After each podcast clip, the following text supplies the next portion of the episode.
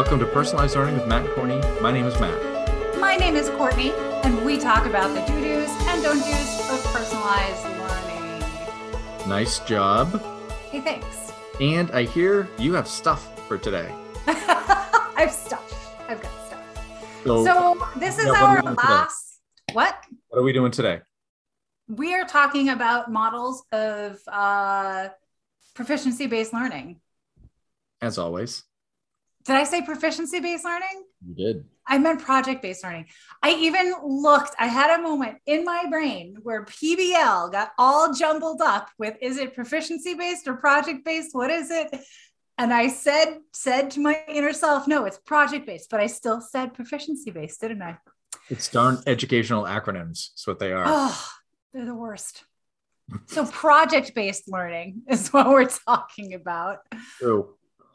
Last week we highlighted the last article from that uh, from the, ed, the the last uh, research article from uh, Edutopia about the most significant research or most influential influential whatever. Some of the coolest research from 2021 and uh, so this week we are going to talk a little bit more about what project based learning is and examples of good frameworks. Because mm. remember what the article said and what anybody who knows anything about project based learning and how great it can be will tell you is that you have to do it well. Yeah, absolutely. project based learning done well and with a, a clear framework is amazing. Project based learning done not well sucks for everybody. Okay. So you said you said right before this. So you have done some research, and you said you have stuff. i've got stuff I'm super interested in what you have about this. All right. So I have, um, I went and looked for some framework examples. That's another thing that the research talks about, right? Is that there's um, there isn't a lot of consensus around what quote unquote high quality project based learning is, and I, I might disagree with that a little bit. I think that there are a few um, organizations out there that have put out very clear pieces or frameworks or expectations of what goes what should go into project based learning Okay. um and, and i think i think that anybody who does it well probably follows one of those one of those models but sense. then there's also but something that they may be talking about is and we've said this before this term x based learning Mhm. right? Where project based learning originally meant something very specific. Mhm. Now it's a very broad umbrella category under which you could put a lot of different kinds of learning. So if that's where they're coming from with that, with the, you know, with saying that there's not a lot of uh, consensus around what high quality project based learning is, then yes, absolutely, I would agree because you can have place based learning, game based learning, whatever based learning, you know, fluffy unicorn based learning. And when it gets that dilute, yeah, it's really hard to tease out what what makes something good. So I'm kind of taking a step backwards to the origins of project based learning. okay. So, one of the original organizations out there that talked about project based learning was the Buck Institute for Education Mhm. um, you won't find them anymore. Instead, you're going to find them under something called PBL Works. Okay.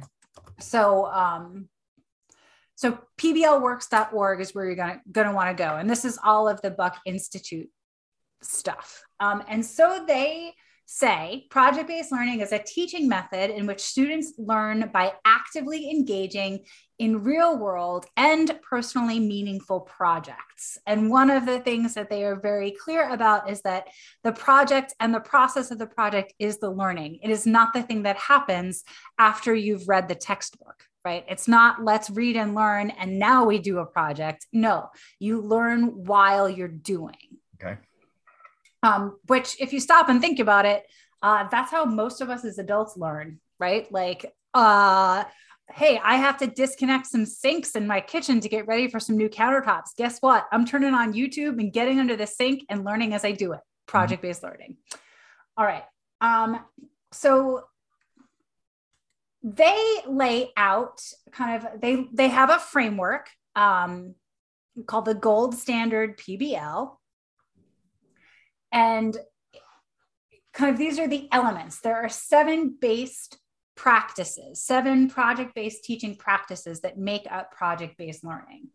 Um, there's aligning to standards, building the culture, managing activities, scaffolding student learning, assessing student learning, engaging in coaching, and then designing and planning. That's that's kind of like what goes into it. Um, the design elements of a project. There's also seven. They like the number 7 mm-hmm.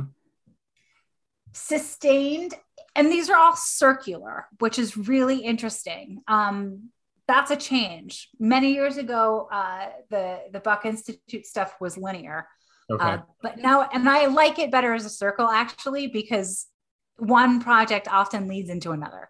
So yes. um, I'm going to start where a lot of people typically start, which is the challenging problem or question. Okay, so let's say we start there. Challenging problem or question moves into sustained inquiry. Then it moves into authenticity, student voice and choice, reflection, critique and revision, a public product and then guess what back to a challenging problem or question and actually i'm going to say this now. If you're familiar with the design process design thinking the design thinking process overlays project based learning perfectly. That's exactly what i was thinking as you're going through these. It's like uh-huh. sounds very familiar when we talked about design thinking. Yes. Yeah. That's, that's really nice. Yeah. Obviously. Obviously. Yeah. Well i i mean i don't i'm not well versed in like the history of classic project based learning but my instincts tell me that uh, they use design process mm-hmm. makes sense um, okay, so then another framework that's very similar, um, the framework for high quality project based learning which comes from a place called uh, hqpbl.org. So, high quality project based learning. Love it. Um, and another organization, Summit Learning, that um, we know a little bit about somehow. I think I think through our various connections in other places, Summit Learning is an organization we've interacted with yeah. before, and I I know that they they themselves are a a qual- high quality learning institution, right? Mm-hmm. Um, they use the high quality project based learning framework. Um, so I so I feel confident in sharing this. It's not just like Joe Schmo's project based learning. Right. So although hey, could be good. Um, they talk about their framework from the position of the student, which I also like. So, from the student perspective, whereas the Buck Institute one is still very much the leader perspective, right? The teacher mm-hmm. perspective, the planning perspective. Mm-hmm. Um, so, according to the HQPBL framework, there are six aspects. The most powerful and authentic projects have all of these. One, for the students, the students have intellectual challenge and accomplishment. The students uh, experience authenticity right? So both are similar, they're very similar. There is a public product that the students present in some way. There is student collaboration. The students are not working alone, they're working with other students and other people. Uh, project management. I love this one. That was on the other one too, but I'm going to like highlight it more here. So the students learn project management. Um, that is a huge piece of high quality project based learning mm-hmm. is that the students learn how to manage it the teachers teach management skills the teachers don't manage the project right to varying degrees depending on the age and ability of the students yep but right um, and then reflection so when a project has all of those elements either using the HQPBL or the Buck Institute, that that is what would make high quality project based learning. Kind of makes sense from when we talked about it last week when we were t- t- kind of previewing what we're going to talk about this week. We were looking for there's obviously going to be some differences between a lot of like good frameworks of what this is, but 90% yeah. of it's going to be the same. And as you just went through those two options, uh, they're basically the same idea and you're right attacking it from different angles the teacher angle and the student angle and that might be something that if people are thinking about like starting some of these and how they're going they might want to start with Mhm. uh, with the teacher one Yeah. with more of the teacher framework uh, just to see how it starts going and then slowly wind your way into the other one as students get more used to these type of things so there's one is not better than the other which is Yeah.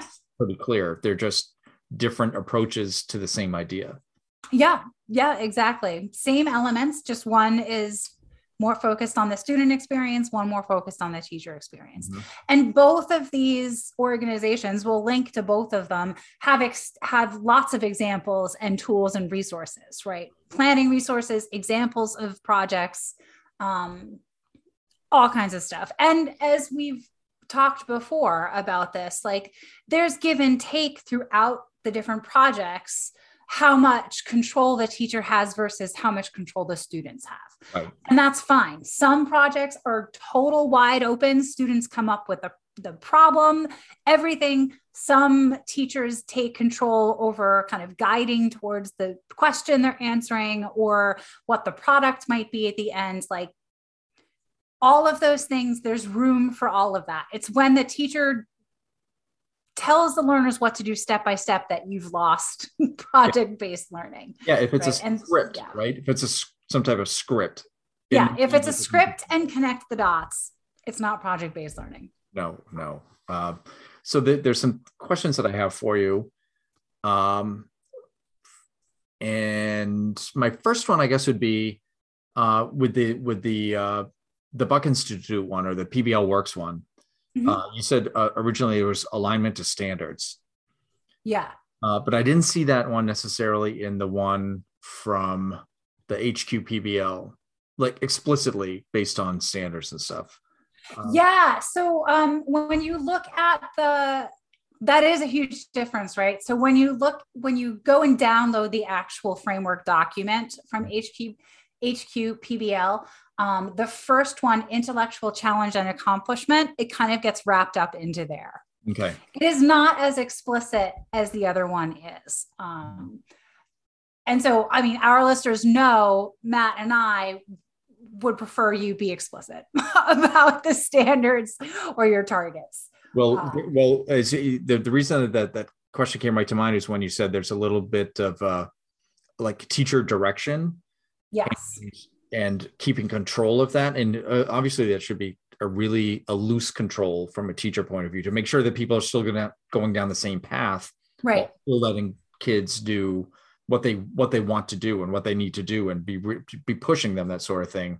Sure. if it gets too far out of line uh, opposed to standards you really can easily go down a path that leads you to the briar patch or something so one one way to get into it to, to find out what those standards are and that intellectual challenge and accomplishment part that you just Yeah. said one thing that that i would that i love to get into these type of of things that are the unknowns for the teachers is using that qft process. Oh, yes. about forever. Because now when you're when you're having kids start to come up with their own questions around particular standards or targets or whatever you call them now it's easy to design some type of project around the questions that kids have that are also around the standards that you need them to learn. So it's a great like step one in Yeah. order to get into a project based system uh, project based uh, learning uh, that really focuses on standards that you need, but Mhm. answering the questions that kids have, where then they can go show all their learning, have a, some type of public product, as it said, Yeah. critique it, reflect on it, and look at like all that you've learned during that entire time. So, Yeah. so all of these fit right into all of the things Yeah. we talked about for years, it seems now Yeah. it, it all is just putting it together, but none of them are siloed, No. which I really like how it all ties together. Yeah, it's great. It's great. Um, and so we we should also link to, and maybe we spend an episode or two talking about um, kind of what Matt was alluding to, our learner-centered project-based learning uh, framework. We can we can pull that back up and talk about that. That overlays with eh, with both of these frameworks that we've already talked about. Mm-hmm. Um, and I actually do want to highlight a couple other options out there, mm-hmm. ones that aren't classic project based learning, but fall under the umbrella of project based learning. Okay. Um, so, if anyone has ever heard of service learning, service learning is a long standing model of it is a type of project based learning um, in which learners work with their community, whether that's a classroom, school, or larger community, to identify problems and then solve the problems in the community. Mm-hmm. And then kind of you you as the work is going, this is one of those examples where you may not know all of the standards ahead of time. You mm-hmm. certainly know some of them because you're always going to have argument, public speaking, reading, and writing, right? Those are going to be, in, and research are going to be in every single project but uh, some of the other contents may come in, may not come in. Um, you can find things about that, but just quick the cycle, it's going to sound super familiar. This cycle of service learning is investigating, designing and preparing, taking action, reflecting and communicating. Sounds very familiar. Sounds very familiar, right? Yeah. And then the other model I want you all to go and take a look at is solutionary learning from the Institute for Humane Education. They're based here in Maine.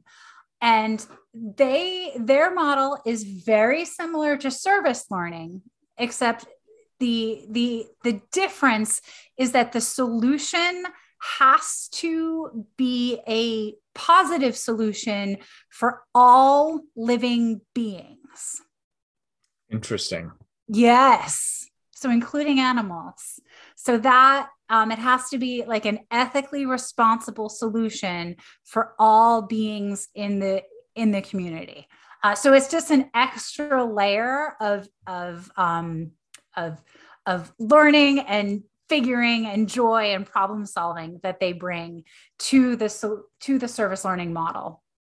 And that one is also very well kind of uh, structured and laid out lots of resources and they even have um, like a, a course that you can participate in where you get live coaching about it i like it. Yeah. This sounds amazing. Yeah. All of these different things. Um there as we said before there's no right or wrong. It's finding something that works for you as a teacher to begin with and try something out. Yeah. And just expand from there. Uh, right. As we talked about last week, the research shows that kids learn better and faster, and it stays with them uh, longer after they're out of school. Yeah. Uh, that sounds pretty good right there. It does. And all of these models, I don't know if you picked up on it, all of them have room for learner voice and choice. And that's what makes them personalized learning. Exactly right. It all ties back to personalized learning. And speaking of that, you can find us, the Personalized Learning Podcast, at All Things PLearn MC on Twitter, on Facebook, our website, and mm-hmm. if you want to interact with us, we have a parking lot. Yep. Uh, so all of those things, uh, let us know uh, how you think about project-based learning and uh, where you want to go. The people who have uh, uh, tweeted about us, our podcast, and our little series of research. thank you all, especially to Lori, who puts us out quite a bit. And we will talk to you all very soon.